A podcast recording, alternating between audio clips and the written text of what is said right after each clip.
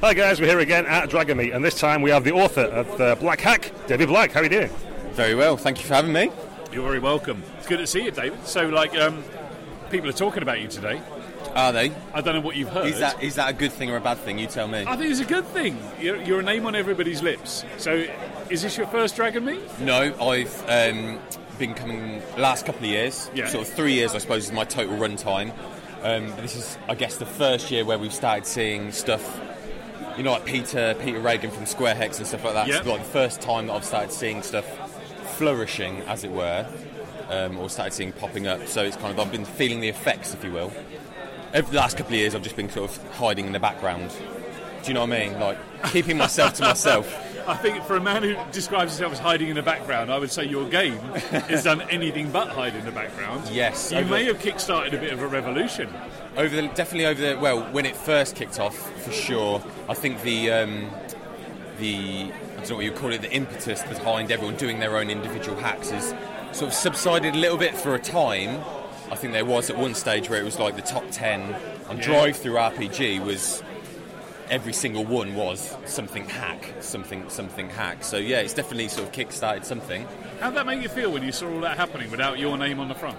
Um, yeah, so I've had conversations about that. It, no, it's good though because I suppose if you want to speak to the commercialist side of it, it all kind of comes back to me. Everyone sort of says, "Oh, oh, this is the thing you've done. Where did that come from? Oh, it's a, a spin-off from the Black Hack." And because the Black Hack is only sort of, you know, a two dollar punt or whatever it was at the time, inevitably they end up picking a copy of that. So that's nice.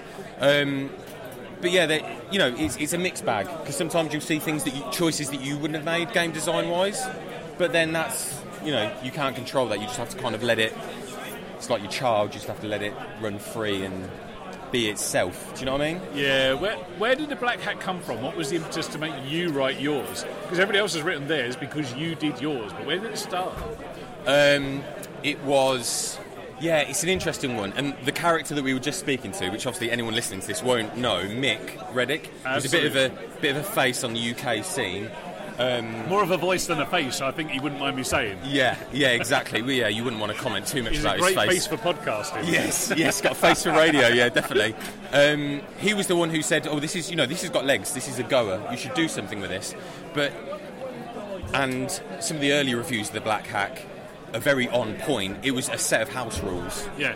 And that's that's what it was for the longest period of time. Originally, it was called Roll Below because that's the core mechanic. Okay. Um, and it just started off as that, you know, a set of house rules that I compiled because I don't like modifiers, I don't like a bunch of different things, um, and just sort of started cobbling together. Brought that along to my very first Dragonmeet, obviously having met people over G Plus, and then people sort of said, you know, that actually that's got some legs. That's actually all right. That's you know, that, you could package that up, um, and then I sort of cobbled that together into sort of like a 24-page PDF or whatever it was, and then Peter Regan from Square Hex because up until that point, that there was never any intention to sort of be a games designer or make a game. Obviously, that's what I was doing, but it wasn't like a you know a this is you know I'm gonna I'm gonna make a board game or I'm gonna make a role playing game. I'm gonna set out and make this thing and set out all the parameters and, and hit that thing. It was just like something I was doing for fun for my particular table. Um, and then Peter Regan saw it and said, "You know what? I'd publish that." And because that obviously sounded very effort free on my part, I sort of went, oh, okay, well, you know, crack on and have at it, and and that's and it's then taken a life of its own, as it were, and sort of spiraled off into what it is now, basically. Cool. So how have you spent your millions Uh, yes. of How experience have I millions of experience points? Yeah, carousing nice. is the is the correct answer for that. Yeah, how you I- spend XP? Roll on the hats table and the gin table. Yes. Yeah. Yeah. Yeah. That's the way Exactly. to spend it.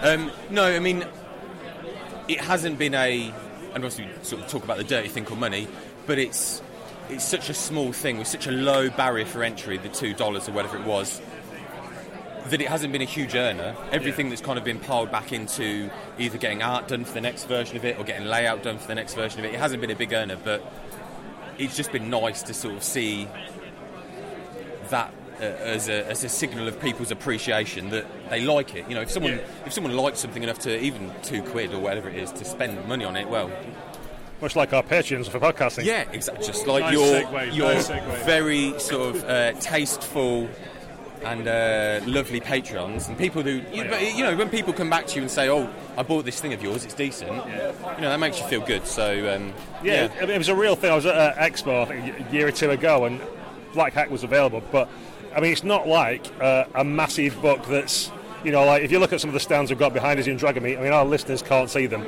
Um, but there's like big colour things, there's whole big tray stands, but the Black Hack's just like a little A5 black book, you know, like Yeah. a little pamphlet type thing. But people are going mental for it at Expo. You have much bigger queues for the Black Hack than you did for the latest Cthulhu release or something like that, for example, which seems to Really? be. Yeah, well, you sound as surprised as I was a little Well, bit. I wasn't. I wasn't there. That was the thing. That was the one. That was one of the ones that I was hoping to attend, um, and just couldn't make it. So I kind of you don't sort of see that stuff. So it, a lot of that, sp- not success because that kind of sounds like I'm doing smoke at my own whatever. But you, that just kind of passes you by, and you just you see your own table, your own players, and that you know you don't really see that sort of stuff. So it's kind of nice to hear it. Do you know what I mean? Yeah, so I think one of the, the things that people like about it is it's quite stripped down, all the rest of it. But you're doing a second edition that's got more stuff in. So how do you go about getting more stuff in yet keeping it to the core of what people like about it? Yeah. So you don't is the answer. um, so we were we were having a conversation earlier because I've got a copy and I'll show you guys once Cool. we've done this. I've got a copy of the second edition. The the actual rules segment isn't much bigger, if any bigger at all. Because that's what people. One of the things that was over and over again with people saying was, I like the brevity of it, like the terseness of the rules. Um, so I've kept that. I haven't changed that. I felt no. need. I mean, there are additional things like um, I've now got a much more solid system for working out experience with carousing and stuff like that, but that takes a, a page, you know, tops. So the, the rules pretty much are still that core, digestible 24 pages or whatever. The rest now is just tools for the GM or whoever's running the game to sort of prep games, or what I like to do is just make stuff up on the cuff at the table. So a lot of it is like um, tables where you'll take a D4, a D6, a D8, a handful of them, you know, up to a D12, and just drop them, and then that gives you contents of a hex or a contents of like a settlement or whatever it is. And I've tried to, I mean, it's impossible to, but I've tried to cover as many bases as possible um, for different scenarios, different things you might come up with as a GM where you're left scratching or you've got half an hour before the beginning of the game. Because let's face it, if a, if a GM's going to prepare or a GM's running a module, they don't need that. But it, it's really aimed at those sort of people that need that half an hour head start or that sort of like like we were earlier today where someone needed just a room to come up with so you just drop a bunch of dice on the table and it gives you something it's obviously never going to be fully fleshed out to the point where you might get in a, an old module or something like that but it's going to give you enough that I think if you're comfortable with the black hack anyway you're going to be filling in the blanks yourself and wanting to put your own stamp on it. so you know it's giving you a framework to work with and that's pretty much what the remainder of the book is. So you've got like 24 pages there or thereabouts of rules and then a hundred more pages of tables, tools, and various bits and bobs.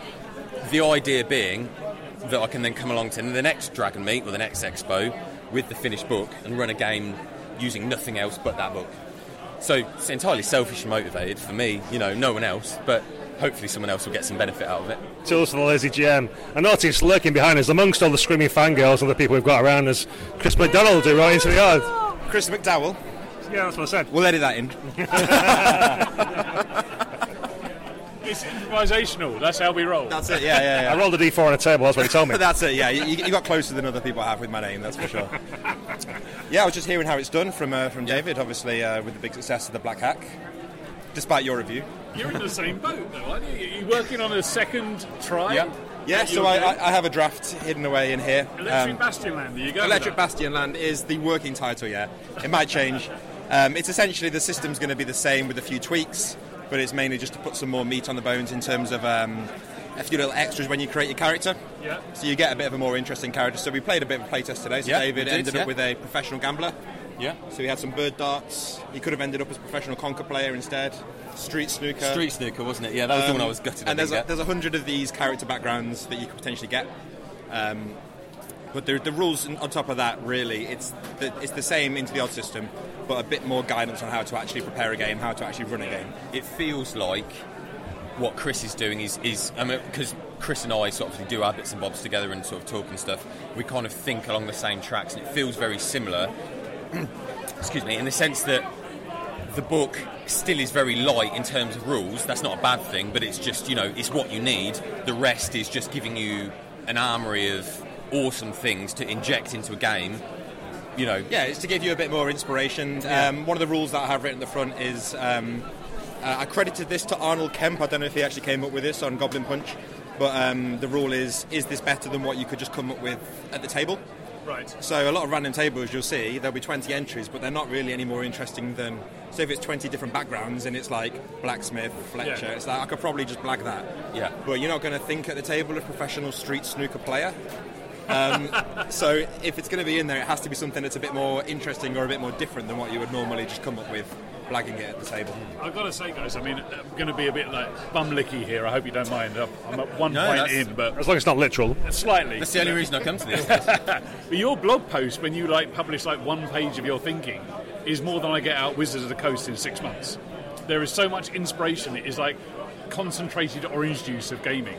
You need to add water to it, which is like your real well, the table. benefit is I'm not paid by the word, so I think um, if you work for Wizards, I think that that's how it works. Sure. Um, and I think there's something to be said for that. But um, yeah, Is, is short gaming the way to go though? Like being terse, getting it all done in one sentence. Is that the way? It's purely selfish because I think I really struggle to read long books.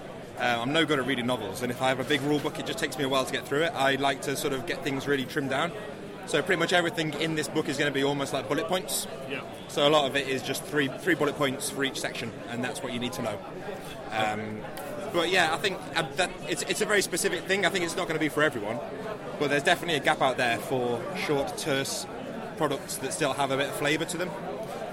I think for me, one of the things that you'll notice, especially when you look at like the uh, the broadsheet of RPG stuff, which would be like wizards and stuff like that, is that they're just. Uh, and again, you know, your mileage might vary, but for me, it's not usable at the table. I have to spend a lot of time Yeah. beforehand with post-it notes or with highlighters, deconstructing this thing. And the thing that I you'll find that a lot of sort of what Chris does and what I do is these these sort of books and games are geared towards to take directly from wherever you've just bought it to a gaming table, open it up and just start cracking. So I mean, there's positives and negatives to that, and Chris will attest. Sometimes you like like the concentrate. And you said add some water. You will be required Yeah. to bring something of yourself to the game. Um, but I only see that as a positive thing because I don't want the game I run isn't going to be the game you run, and Yeah. the game that Chris runs isn't going to be the game Yeah. that I run. So we need to put our own stamp on it. So if you like that, that's going to be perfect for you. And I think a lot of people do like that, especially in the DIY sphere, as you would call it. Um, but then there's obviously is a market for people who want these big, you know, forgotten realmsian frameworks. Yeah, yeah. You know, they, they, they want that. But I, for me, I just haven't got the time. I've got two kids, I've already got a wife. That takes up enough time. I'm not spending 16 hours prepping for a game. You know, it's just got to be ready to go. So, what do you think to? Um, well, there's, there's a slight difference possibly between British OSR, which uh, Mick, who had mentioned, is a big proponent of, and across the ocean. Maybe there seems to be a little bit more drama across there and a bit more fanaticism about it. I might say, possibly. Do, do you see that, or you guys seem like wholesome, homegrown people who are just doing your own thing? And Well, aren't you fighting? Clearly, you don't know us that well. I'm looking for the edition wars of OSR. Where is it? I, I've come out against the Black Hack on numerous occasions. Yeah. Well, it's shit. it, it's awful. It's, it's poorly written and the spelling mistakes are atrocious. Although I do prefer the early editions. Uh, I think it's. I don't. I don't know if I can make it a British or American thing. I think part of it is because maybe because we all, like we've had various UK OSR meetups. Yeah. So maybe because we're all close enough to each other that we can plausibly meet up, people just get along. Whereas if someone in America, maybe they're not meeting up with people in the scene the same. That's a bit of a clutching at straws, but Yeah, I mean, I, th- I guess I suppose you. I mean, you have to kind of put on your armchair psychologist hat. But America is such a. Bro- I mean, if you physically look at it geographically, Yeah. like Texas is bigger than our entire country, so everything that we're doing probably shares a similar. I don't know. I don't know what to call it. But It's like being a county or a state in America yeah, because we're all that close together. yeah, exactly. I mean, it, uh, a good example, and it's a bit left field, but is Blackadder. Every, you could show that to anyone in England, and s- at some point they're going to giggle at it. You know, whereas you, I don't know, you might not necessarily get that in America. So I think that's probably one of those things that sort of ties our entire scene together. Is that sort of either familiarity or closeness? And maybe again, just to be clutching at straws, it could be to do with the fact that um, we've always had these like distance from D and D. Whereas in America, I think Sure, D&D yeah. was like the gospel in the 70s Yeah. and 80s. Did you come up with Warhammer? Yeah, Yeah, Warhammer. yeah, yeah, so yeah, yeah. we I came think- up with Warhammer Fantasy Roleplay Yeah, I was mean, I our D&D, right? I didn't Yeah. really touch Yeah. role-playing games till I was about 21. Yeah. Um, before that, it was Warhammer, Warhammer Quest. Yeah. Bit of fighting fantasy. Sure. Um, so I think maybe we haven't got the same. So like the Black Hack and Into the Odd are both quite divergent from D&D. Whereas if you look at the American, I was going to say LOTFP then, but James doesn't even live in America, does he? So No, it's no. a poor example. Well, you'd have to. I mean, you'd have to speak to him because it'd be interesting culturally where he identifies. Yeah, identifies. I'm sure his RPG history is from when he was in America. Yeah, exactly. So yeah. may, maybe it's to do with the, the connection to D and D is just a bit looser here. Are your games taking a stand against anything? Is there more to it than just rolling dice and beating up skeletons in tombs? Is there a political angle to your games? Is there any kind of agenda that we I don't? I wouldn't say political. can't I think one of the this is a really cheesy line, but I'm going to use it because someone um, asked me a question and I came out with a really bad line of uh, with Into the Odd. I wanted it to be a game for anyone, not a game for everyone.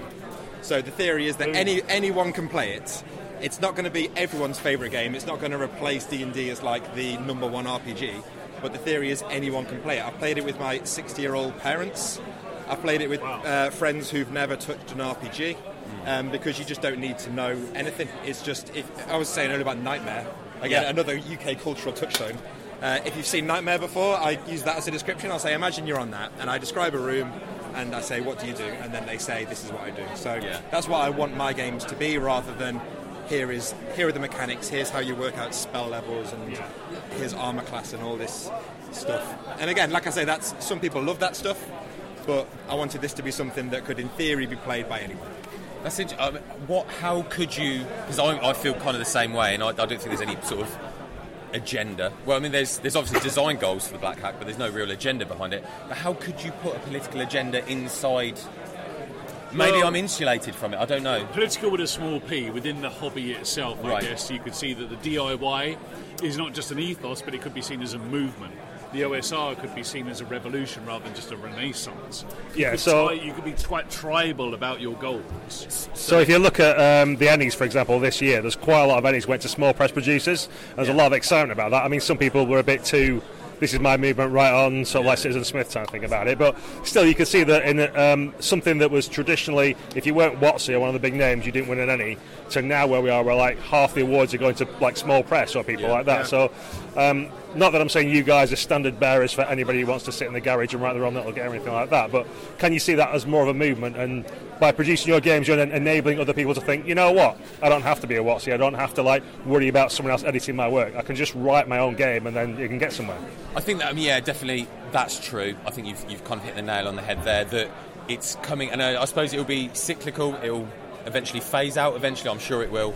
Um, but it's definitely reached a stage where, through the blogosphere in the early OSR, where people were just on their blogs writing their stuff, and that's kind of matured and evolved into I don't know if you would call it formal business practices or something like that, but just more coherent, organised. I'm actually focused on producing a thing that people can go away and take away and do something with, as opposed to just you know their their thoughts on a page. So that's definitely an evolution you could track across sort of that scene.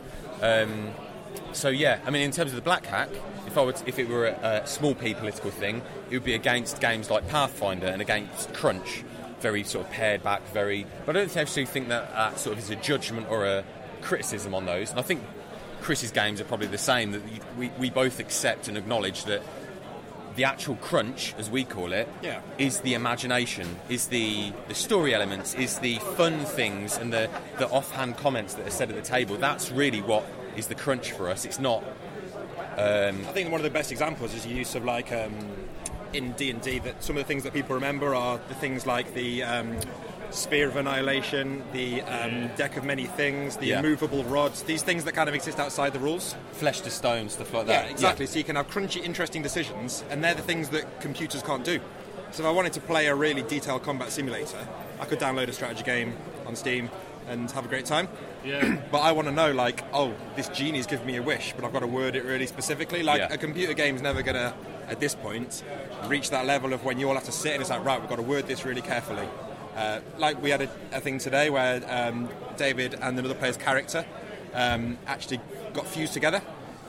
Um, so they had to sit next to each other, and if they broke physical contact, Physically had to touch another player In real life? In real, in actual real life. Geeks will love that, right? Yeah, well, if it wasn't, it was uh, Mick Rediker. I think you guys are well, he familiar loves with. it too much, but that's yeah, if it was anyone other than Dave and Mick, I would have not forced them into such an awkward situation. But because I knew they would enjoy it more With than buddies, yeah. yeah, I thought that was a safe thing. But yeah, I think it's it's making the most of what RPGs do that other things don't do. So I I've think- seen, uh, sorry guys, uh, I've seen both your games described by other people as great intro games for role playing. I, I don't know if I buy that. I'd be interested to hear what you hear about it. But as a GM, it sounds like you're saying you actually need to have some chops about you. You need to be able to improvise. You need to be able to freestyle. You need to be a creative on the I fly. think, I think it's it's one of these things where if you learn Pathfinder, say I'm not I'm not as familiar with Pathfinder. Let's say fourth edition because I'm a bit more Yep. familiar with that. Um, if you learn fourth edition and you read the books, it's probably quite difficult to run like a really bad game. True. But I think again, if you were running the Black Hack or Into the Odd, um, I think if you had no idea what you were doing, and because the guidance is quite terse, Yeah. uh, you could potentially have a few pitfalls if we're not careful. I'm sure in our second editions we will uh, reword that to make it more. But I, I think you, The difficult second editions when Yeah, you like it's- it's, all think- about hotels and cocaine. Yeah, When, when you've got the mechanics, when you've got the mechanics to fall back on, I think uh, there is an argument to be said for maybe for certain people that's a better introduction because they've got something they can cling on to. Yeah. But I think it's all about guidance and uh, allowing, giving people the freedom to be creative. See, I, yeah, so I think sort of it going a little bit further on that, I would say that regardless of what the game is, Pathfinder, 4th edition, Black Hack, Into the Odd, doesn't matter. You need some chops about you as a GM anyway to run a f- like a really good engagement. Yeah, I just- yeah, I- yeah, you know, yeah, yeah. I don't think it matters what you do. If you're, and this is going to sound bad, and I, but if you're a bad GM, which I don't necessarily, that's a, again a, a whole can of worms, but you- you're going to have a bad time anyway No matter what the system. no matter what the system. But the thing that Pathfinder and Fourth Edition, and those sort of games, they'll they'll let you run a very mediocre game Yeah, very exactly. well. You know, everyone might not be having a huge amount of time. There might not be a huge amount of sparks or creativity around the table, but you're going to have a fun time-ish. If you like seeing numbers go up and down. Yes, yeah. Which everyone loves those numbers going up and down. Yeah, there, there's there, you know there, there are some people that enjoy that. Yeah, yes, and that's yeah. you've got to, and that's the thing is also that that when you were talking about the OSR drama Yeah. and the thing and the conflict, that's something that I find me and Chris share and sort of talk about a lot. Is that we're we'll have all these opinions and we'll talk and stuff to each other, but we always come back to that. Is that if that's what you like, crack on, man. Like you can't. If that's if that's your bag, Yeah. who are we to poo-poo your party? Do you know what I mean? It- it's fine to have more than one game in your collection Yeah, for different totally. people. like it's What? like oh, we Didn't are you, didn't you, did you get the shocking. memo? I've, No. got, I've, got, I've got Earthdawn in 1991. I, the rest of it's just like icing on the cake. Earth Dawn done on nothing. I don't know what these guys are on about.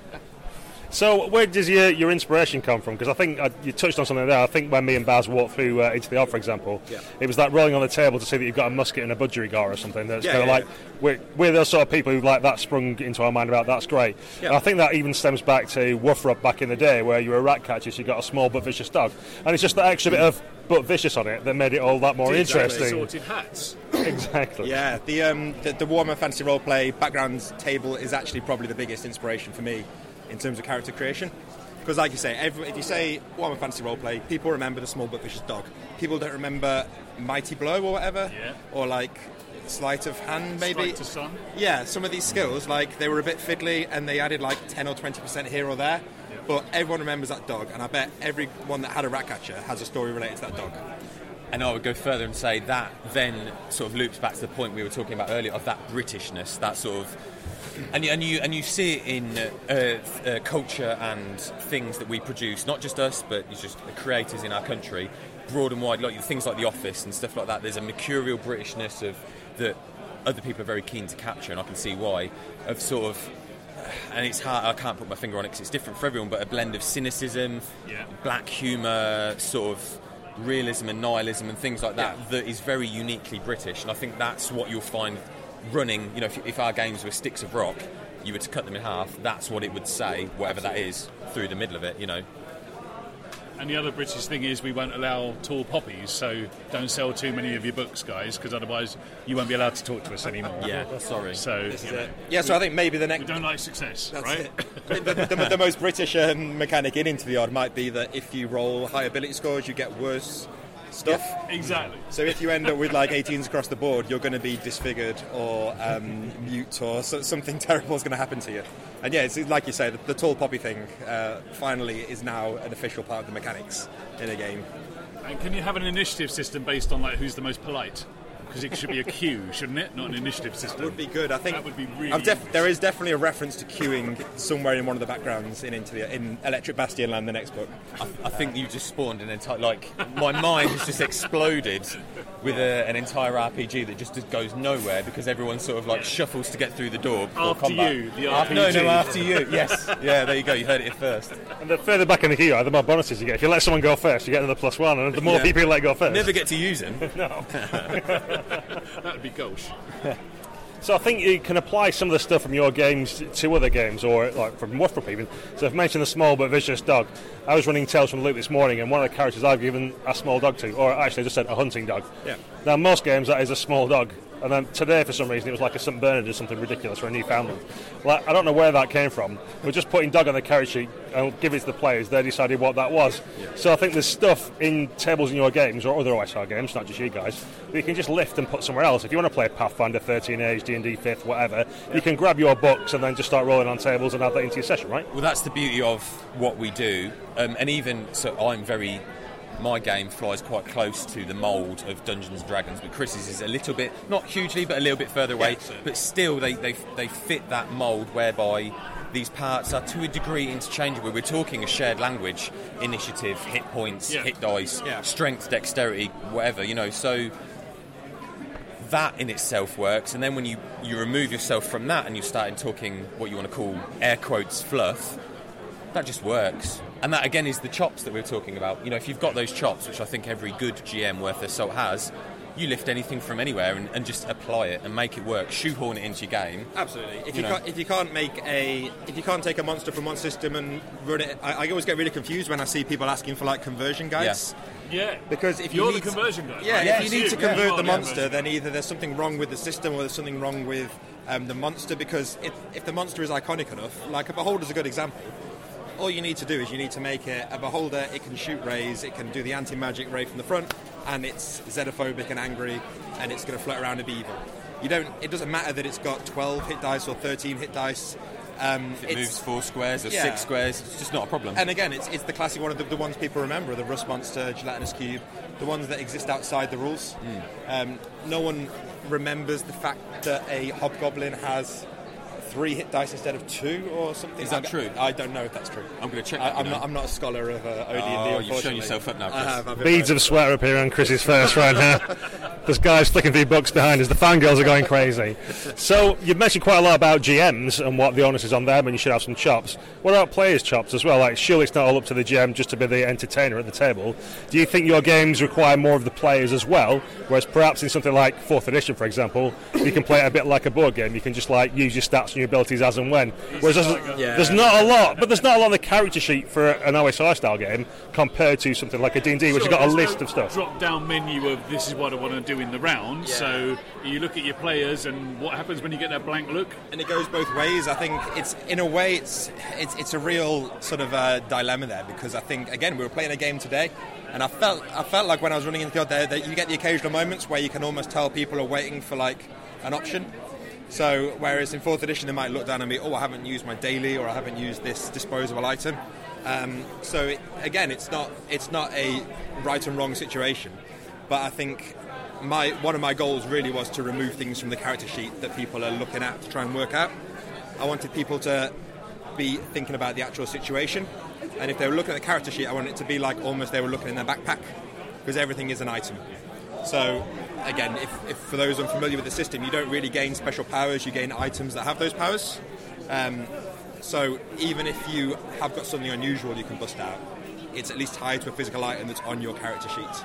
Um, but other than that, there's very little to work off. You've got to use the scenario that you're in and the other players for ideas, and uh, yeah, just kind of actually problem solve rather than math solve. It's a so. I mean, my perspective is it's a social game. So you're the GM is dependent on well, and if you want to go really old school, then you call the GM a ref, don't you, or a judge? Sure. Oh yeah, So referee, surely- I use that. I Yeah. li- I like that you're looking at me and Baz saying if you want to go really old school, oh, you're half our age. No, no, no, you actually, mate. Yeah. But so that's I mean that if you want to if you want to look at it like that, then they're purely there to like a you know a football referee. They're not playing the game as it were. They're just impartially adjudicating what's happening. I think it's a bit more than that. You can sort of ban that term, like broaden that term if you want. But interesting things aren't going to happen to the players if the GM hasn't got any chops. And the GM's not going to be able to riff and produce new interesting things if the players don't do interesting things themselves. It's a social game, so it's all about that conversation, the backwards and forwards of ideas and, com- and sort of talking between the players and the GM. The other thing you have to consider is that you get. Um, uh, what, what would you call it? Option blindness, I suppose. Fourth edition, Chris uses a good example. You've got options, so they're my options Yeah, yeah. what I can't do anything outside the options because they're my Yeah. options. You strip everything back and you just literally, in my game or Chris's game, same thing. You give them strength decks and that's it. Then they suddenly have to. Well, what can I do? Well, you tell me what you ha- can do. Do you know Like, what I mean? what, what would I actually do if I were in Yes, that situation? exactly. So, it, so I think for us anyway, and I'm sure Chris will agree, by stripping all that stuff back, it then lets us focus on impartially adjudicating and refing the things that we will then coax out of our players. You know, we present them with a scenario, and then you know, you'll always get the first player who has absolutely no idea what they're doing. Oh, what do I do? Well, you sort of you handheld like any you know person to a new sport. You explain the rules to them that you're in a situation. What tell me what it is you want to do, and you coax it out of them. They'll get used to that, and then it's just a case of using those bare bones to sort of riff backwards and forwards. And I think the conversation goes both ways. There's nothing wrong with saying to players, because if, if you truly are impartial, then you can almost suggest options and they Yeah. start to trust you. So, like, you could say, like, well, if, you know, you might want to try, you could try and run away from this scenario, you could try and trip this guy over. You can give options, but it's it's making it clear that those aren't your only options. Yeah, exactly. Sure. So in my long-running 4E game, where everybody had a little deck of cards in their hands about the actions they could take, after a couple of years of this, I added in a card that said "Do something cool." Yeah. Up until that Yeah. point, they didn't even realise that was an option. You think this stuff is unsaid, and it is unsaid, but it needs to good be solution. said. Yeah, it's a really good You need to that, yeah. you need to put that into people's hands that you can go off the grid on this one. It's absolutely fine as an option. especially when it's formulated in such a way. I don't want to say formulate like it's a bad thing, but it's structured and organised. Like Monopoly, you don't say, "Oh, I'm just going to jump four squares ahead because Yeah, I've got the car piece," which in a role-playing game might actually be something feasibly a player suggests to you. Oh, I've got the horse and cart, so I'm going to, you know, do this or whatever. But because it's that format, because it's presented to players in such a way that you just inherently accept that this is the framework I have to operate in. So if you take the framework away, it would be crippling at first because you just don't know what to do. But once you get the gist of it, once you get the hang of it, I think you're away and much faster than Yeah. fourth edition maybe or something like that. And isn't the unique selling point of all role-playing games? There were many things for me back in the day, but one of them was you can do anything. Yeah, I mean, that is the unique selling point. I think no Absolutely. matter how far we get with computer games simulating it, they're never going to be able to um, simulate like like we were. asked- I can't even remember why it came up, but David today wanted to like in the game dip a, dip a finger into the some liquid that he found, Oh, yeah, and it was yeah, like, yeah. which finger do you want to dip? Yeah. It's like games are never going to get that kind of level, but in a, in a role playing game, it does matter. yeah. Um, and it's the that sort of I think uh, I'm not going to quote this correctly, Brendan from um, can't remember the name of his Can't believe you're not getting names of people right. That's uh, ridiculous. It's an outrage. Uh, Brendan S. He goes by on G plus. oh yeah, yeah, yeah. I won't try and pronounce his surname, but he No, doesn't use don't it, so that's fine. No, don't ask Uh, me. Brendan S. Um, yeah, yeah. I think he, uh, he he coined the phrase uh, "tactical infinity." yeah. You can have the credit for it anyway. So the idea being that, like you say, you can you can do anything, and that is the number one, I think, absolute core of the role playing games and what makes them feel different. it's interesting for me because I remember playing Temple of Elemental Evil back in the day, and I think it's in the the GM might have added it, it might actually be in the scenario. But there's a, a chest, and when you put your hand in to get something, like a blade runs across and cuts your hand off. Yeah. And it's all right because in there there's a ring of wishes, so you wish that you had your hand back and whatever, else, if you phrase it correctly and stuff. Um, but the GM said to me like, "Well, show me what you mean." And I was like, "What do you?" mean? And they just did that. And he went, "All right, your left hand." And then that, that Ah, yeah, but that was the nice. thing that, and that's I think something that the OSR stuff that people talk about quite often actually. Me and Baz used to play 30, 35 years ago. That's stuff we were doing anyway. It just didn't Yeah. tell you you could. Yeah, you just did it as naturally. I think I think there was a natural evolution uh, from Wizards and not just Wizards but other games companies to codify to structure and organise their games in such a way that and, I, and I, I won't say why because I don't know why they did that. That obviously it was it was It was the players. it was the players or something the market wanted or something they wanted to do with the game or because there's the other thing is that when you I suppose as a commercial enterprise you've always got to put another thing out can't just have that one thing you know Exactly, you know uh, what do they call it eating out on no you know um, Drinking your own champagne. no where, uh, like eating breakfast off or something you, you, you're dining out on one thing over and over and over Oh, again yeah. do you know what I mean so Returning to the well. yeah, exactly. Yeah. So you've got to have something constantly new. So there's got to be some kind of evolution. So how do you evolve something that effectively is, and I know it's not, but effectively is perfect, is this formless thing? How do you? Well, you start bolting parts on. You start structuring it. You start organising it. And then once you're down that road, you end up somewhere like fourth edition, which I thought was a great game. Yeah. But yeah, really. No, no, yeah, I, I, yeah, I, yeah, I 'cause agree talked for, about- for, yeah, for its own thing. I think um, it's not necessarily my thing, but I think for what it did, Yeah. it Just checking for British at sarcasm again there, guys. Yeah, yeah, yeah. Sometimes it's so dry you don't even know. Um, but that you end up with something like that, which is quite far removed from this original thing that we're talking about. And then that's why I think then the OSR, especially in America, started kicking up because we went, well, hold on. Yeah.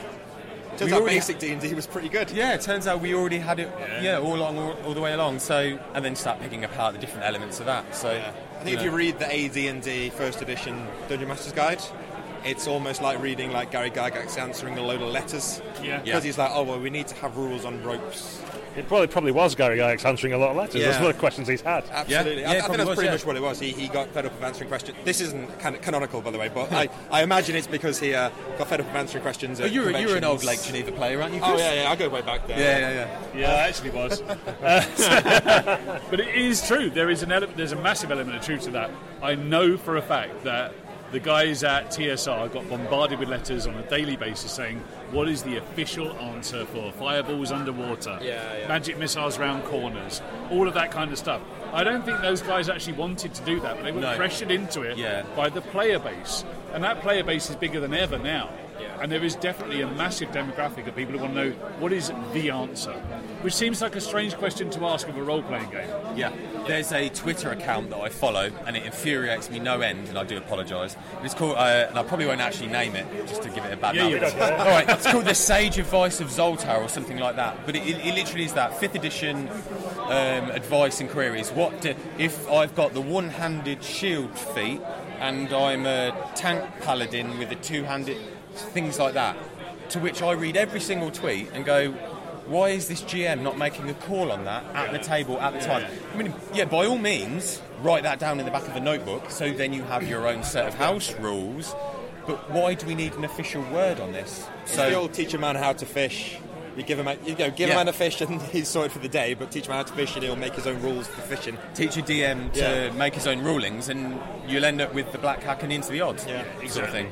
I think it was a totally legit way to play back in the day. It still is now, if that's your bag.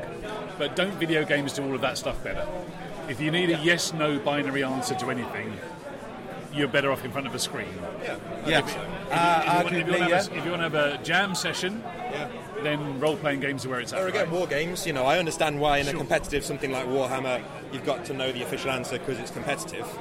But at some point, the GM is going to have to come up with something, so they may as well get used to it. So get get them doing it early and often, and then they'll they'll be comfortable, and that, they'll just understand that's part of the game. And the players will trust it more as well because if the players are getting official answers for everything, and then it suddenly comes to a point where they have to make a ruling from the DM themselves, They'll flounder. They'll Yeah. be like, "Oh, well, that's not really a rule, is it? Because you've just come up with that." You just made that up. Whereas if that's the game, It's interesting, actually. You mentioned Warhammer and that tournament scene. You'll notice because I just bought my son a copy of the new Age of Sigmar Yeah. box set, and that's really pared back. That's really, Yeah, really, is, really stripped back compared to some of the old games that I used to play from Warhammer. Um, so even they are obviously there's a, there must be a broader feeling that all these very small minutiae aren't actually healthy or conducive to having a fun time. You know? Me and Baz used to work for Games Workshop, and we've got many stories which we won't bother with now. But but one of them was we, we met up for a pint and played some games, or yeah, it was some games. There's some guys next to us in Warhammer World in Nottingham playing a historical game, and they argued for our entire game about this bridge and whether how many men could get on it. And we literally played the entire game of Warhammer and finished and went back to Bugman's for a pint of beer, and they were still arguing about this bridge. It's like, how, I don't know how that's fun. I mean, if it is, cool, but um, Some people must enjoy that, but I'm there. They've got to be the minority, though, haven't they? It can't be fun for Oh yeah, they might feel everyone. compelled to do it rather than enjoying it. Yeah, who knows? exactly. Yeah. So yeah, it feels like an old school way of being right on the internet. They were going to stand there and argue it until someone said they were right. Yeah, I think you're probably right. Yeah, I think you're probably right. So, how do you find uh, new gamers? Obviously, you guys are a little bit younger than us, maybe you know one or two years younger. Um, so, people, Thank God for audio. They can't see us, so for Yeah, I know, we're, yeah. we're in our mid twenties. I'm, I'm quite good at Photoshop, so I'm going to age you I'm terribly. mid twenties twice now. Every birthday I say I'm 29. Like, Second time around. So, how are you finding new people getting into the game? Because it seems like what you were saying is that players need telling what's going on. Um, a little bit, do you know what I mean? Like when we were younger, we were kind of all in it together. Even though you sort of like thrust the book at one guy and went, "Well, you're the GM now." The sort of games you're talking about feel a little bit more like the experiences you're having. Or there's some guys like, "No, I'm going to run this," and then everybody else is taking on that journey. Is that what you experience, or do you find that people swap around that rule book and take turns? But it feels like your experience of gaming seems to be a bit more like there's definitely some guy who's like going to run this game, and then there's the other people as well. yeah, me usually. It's, uh, it's, it's that is a that, it's a hard question for me to answer because I'm so biased because I, I'm writing my own games. I'm, I'm always the one delivering the experience to other people. Very rarely, which is nice today. That's why I come to Dragonmeet. It's rarely do I get other people to play games or run games. Sorry for me, which is what I've done this morning. So it's a joy to have Chris run a game for me. Um, so it's, it's real hard. I can only speak to my experience of introducing new players into my groups. So the, the only joyful thing about Chris's games is that you didn't have to run it. Is that what you're saying? Or? Oh no no no no! That's that's not at all. Yeah, he just sat back and uh, took it all in. There was nothing joyful about Chris's games. Um, and I think I, I'm in a similar position where if I get a chance to run a game for friends, I've got something that I want to test out Yeah. for the next book or something. So um, I'm always pretty much running it. But one of the things I want to do for um, Electric Bastionland is, as a test, I want to give it to either one of my um, one of my friends or possibly my girlfriend who hasn't actually run a game before, Wow. and say, I'm not going to tell you anything. Just take this, and then next Friday we'll try and play a game. And are you happy to run it? and just see what happens because the dream is that I want it to be something. I don't think anyone is going to stumble upon it as their first ever RPG because it's so obscure. Yeah. But I like that in theory someone could give it to someone. So if, say, David uh, had a friend who was interested in role playing games uh, and he didn't want to give them the black hack for various reasons, he might want to buy it Into the Odd and give it to them. And I like to think that they could pick it up and run it. Yeah. And I really want to try a test of that just to see how it would work because I am very biased because I've only ever really run it myself and seen it run by experienced gamers, to be honest. my assumption, and I, know I very well could be wrong, but what I would think is probably it would just speak to that old experience that we all have. Like exactly you were saying, you'd pick up this book, didn't actually know how to play it, so you just you read some of it and went, oh okay, so we make some characters, all right, well do that, and then uh, there's a bit about combat, okay, and you'd muddle your way through it and just come up with your own game. The benefit I suppose we have is that our game's a loose framework enough to accommodate that. Whereas if you were trying to do that with Pathfinder, it wouldn't. Well, Yeah. it would work, but it wouldn't be the experience, the very specific honed experience that Pathfinder or Paizo want to give you. Yeah, I'd be really interested to see someone's fir- if someone's first game was Pathfinder and they picked it up. I'll be really interested to see how that went as their first game because my first game, my first proper RPG, really, if you're not counting a little bit of dabbling in Warhammer Fantasy Roleplay, was D and D Third Edition. And I think I picked that up, and I couldn't believe how much stuff I had to go through to, to run the game and like balance encounters and stuff because I didn't really know Yeah. much different. Yeah, I, I played quite a bit of Netrunner, and uh, 2015 when I was there, I met a guy who's like, "Oh, I like cyberpunk games and stuff. I'm going to try something." And after the event, he posted on the forum, sort of saying, "Oh yeah, I'm going to run uh, Shadowrun 5th edition." And straight, I was like, "Oh, for the love of God, no!" like it's like 500 odd pages, but they picked it up and ran it and had a great time with it. So like. Yeah. That it confounded my expectations, but like I'd much rather people have access to a quick start, even if you've got a bigger book, or something like you guys, Yeah. right, to just get you going in the first place. Sure. It's a great game that I've been, uh, and I'm sure everyone knows about it, the X-Wing miniatures game. We've just picked it Yeah, up in the yeah, office, started playing that with some of the people who are uh, reconnecting with their love of miniatures and nerdy stuff. Obviously, I'm their conduit. Um, and what's great about that is that there's a very, very simple two. I, I don't know how many pages it is, one, two, or three pages, where it, you literally get the ships on the, the board and start playing, just rolling some dice, measuring some things. No complicated, none of the additional guff or anything like that, and which is good. I, I like it, but it's so um, sort of precise and precision in its like experience that it wants to deliver to you without any complication. That you get it going straight away. You instantly get those core mechanics. In our case, it would be you know rolling to hit. Yeah, yeah, yeah, yeah, yeah. So once you've got that, then you've got an excellent foundation. So that's what I'd like to see more of with those bigger sort of structured games. It's like sort of gateway one or two pages, and I'm sure they probably already are out there, but I just haven't experienced them. But that would be good. I think with RPGs, the core mechanic doesn't even have to be I roll to hit. I was saying today when I run into the other, I sometimes forget to include like combat Yeah. things. So um, today, because I was playtesting some stuff, I kind of inserted a few things that I knew were there to fight. But I've had things before where I've run a playtest for two hours and I've finished and I'm like, oh, I haven't actually used any of these mechanics. Because it's just been like, oh, there's a big puddle of jelly and like I poke it with a with a stick, and then just weird things happening that you're kind of making up rules for. So I think, I think both of your games, and I mean this in the nicest sense possible, they read like board game instructions, which is by page two you are ready to play. yeah. And I think that's really good. And the bits that are missing are the bits that you expect the people to make up, which is coming full circle in our discussion. But board gaming rule books are a real lesson in how to get the game to the player in less than a month. Yeah. Who would pick up Shadowrun 5th and get a game out of that? I love Shadowrun, but who would do that? That seems like a crazy way to do it. You've always, it seems like, and because this is the same thing with 3.5, because I never really played that, and Shadowrun and stuff like that. When I've played with groups or been introduced with it, there's always a contingent of hardcore players that have a high level of system mastery. Yeah. How would you, like, it's an honest question, if anyone can tell me, how would you, you know, with a bunch of newbies, pick up a, uh, you know, Pathfinder with all the splat books or Shadowrun 5th edition? How would you do that? I don't think it's possible, right? And I think So- the comparison with board games is interesting because in board games, a 30-page rule book is pretty thick. Yeah. Like I mean, I've, I'm not into like mega mega deep board, uh, board games, but I've got some sort of like like uh, Uwe Rosenberg games, like Caverna, things like that, that are quite heavy. Um, but I'm sure that rule book is less than 20 pages. Whereas if you give someone an RPG that's 20 pages long, they're like, oh, it's a rules light system, is it? Um, but Yeah. if you stuck a 300 page book in a board game, people would be absolutely befuddled by it. Yeah. When you, when you sort of talk back to the, the original talking points we were, we were saying is that the core mechanics of role-playing games is making shit up. Yeah. So why do you need a big rule book to tell you how to do that? Really, you just need a bunch of systems that when things do get, you know, oh, I say it should happen this way and you say it should happen that way, you want a set of systems that pass those results fairly and adjudicate them. And beyond that, I don't think you need anything more. It's happy, f- you know, happy for you if you want more, but We're on the edge of getting political here, I think, with a small p. small p. That's what, New York will that's- get you there That's what they're trying to do to us. Ah, sneaky, Slagging off sneaky. Pathfinder, that's the first step. No, but that, yeah, I mean, that's you have to again, and I, and I sort of said this earlier, but Pathfinder is a good game.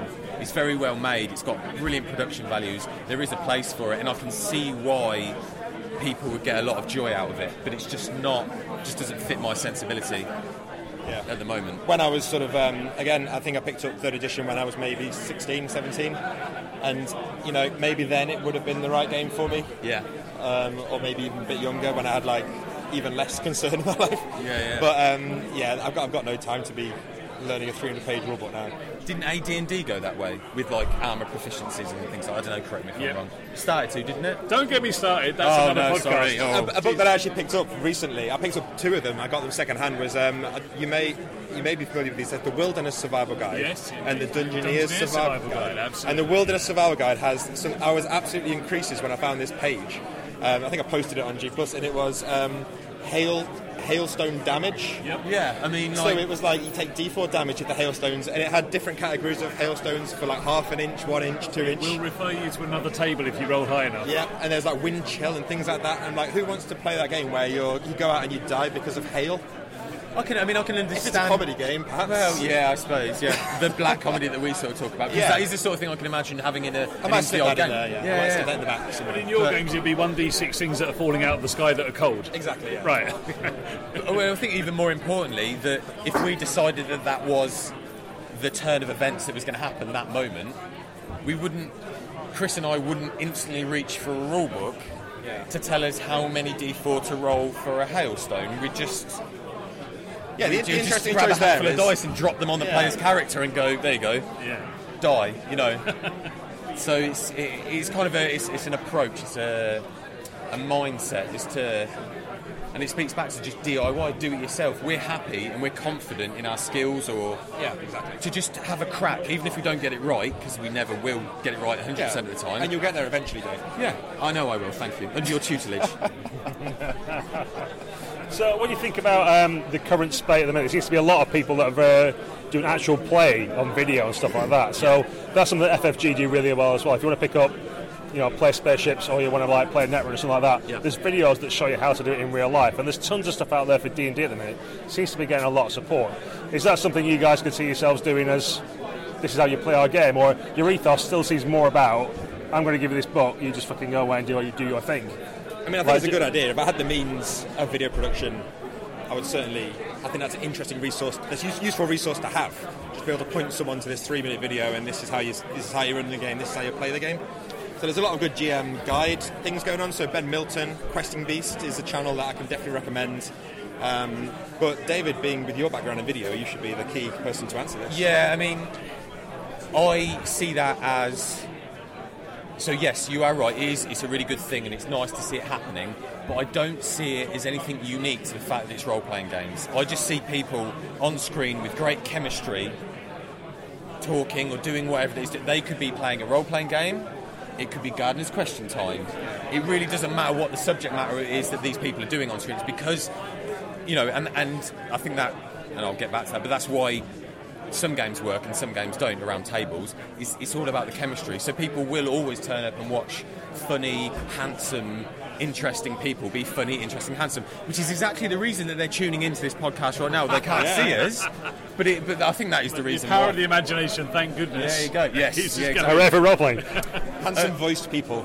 I mean, maybe that is maybe that is you know I don't I don't know if the OSR is or DIY is a couple of steps behind, but maybe that's something that we will eventually catch up as a scene, start doing. Then maybe it might be a bit too late. Who knows? Um, but certainly with the sort of the uh, the production value framework that, that Wizards are able to bring. Um, it, it's, it makes really compelling entertainment, you know, so that's quite good. The one that I particularly enjoy is Harmon Quest Yeah. by Dan Harmon because that sort of mimics a lot of the things that I find in my games, which isn't necessarily these big sweeping character stories and epics, although we do have those. But it's a bunch of guys around the table shooting the shit, having a laugh, which that's what I connect with emotionally. That, that I recognise that. So I don't know. We'll have to see. Maybe there's, you know, maybe that is the jumping off point for the next wave of OSR content. You heard it here first. We could be the take that of video. OSR We've definitely got the roleplay, looks for it. You be, you be Gary Barlow, right? Or the manager. I always look like I've come to pick my daughter up from the disco. So that's my face. Okay, well, thanks very much, guys. It's been great talking to you, and uh, maybe one day you'll run a game for us online, and then we can provide this content to people. Yeah, maybe. Maybe. No, no. That's the kind of Sarcasm. solid. Uh, Small world, yeah. yeah. Solid confirmation there. Brilliant. Failed your charisma check again, guys. Didn't see the fear in his eyes, then, listeners. But I'll, I'll try and recreate it for you. Thanks a lot, guys. Take See you care. soon. Thank you. Bye-bye. That was fantastic. Thanks, Chris. Thanks.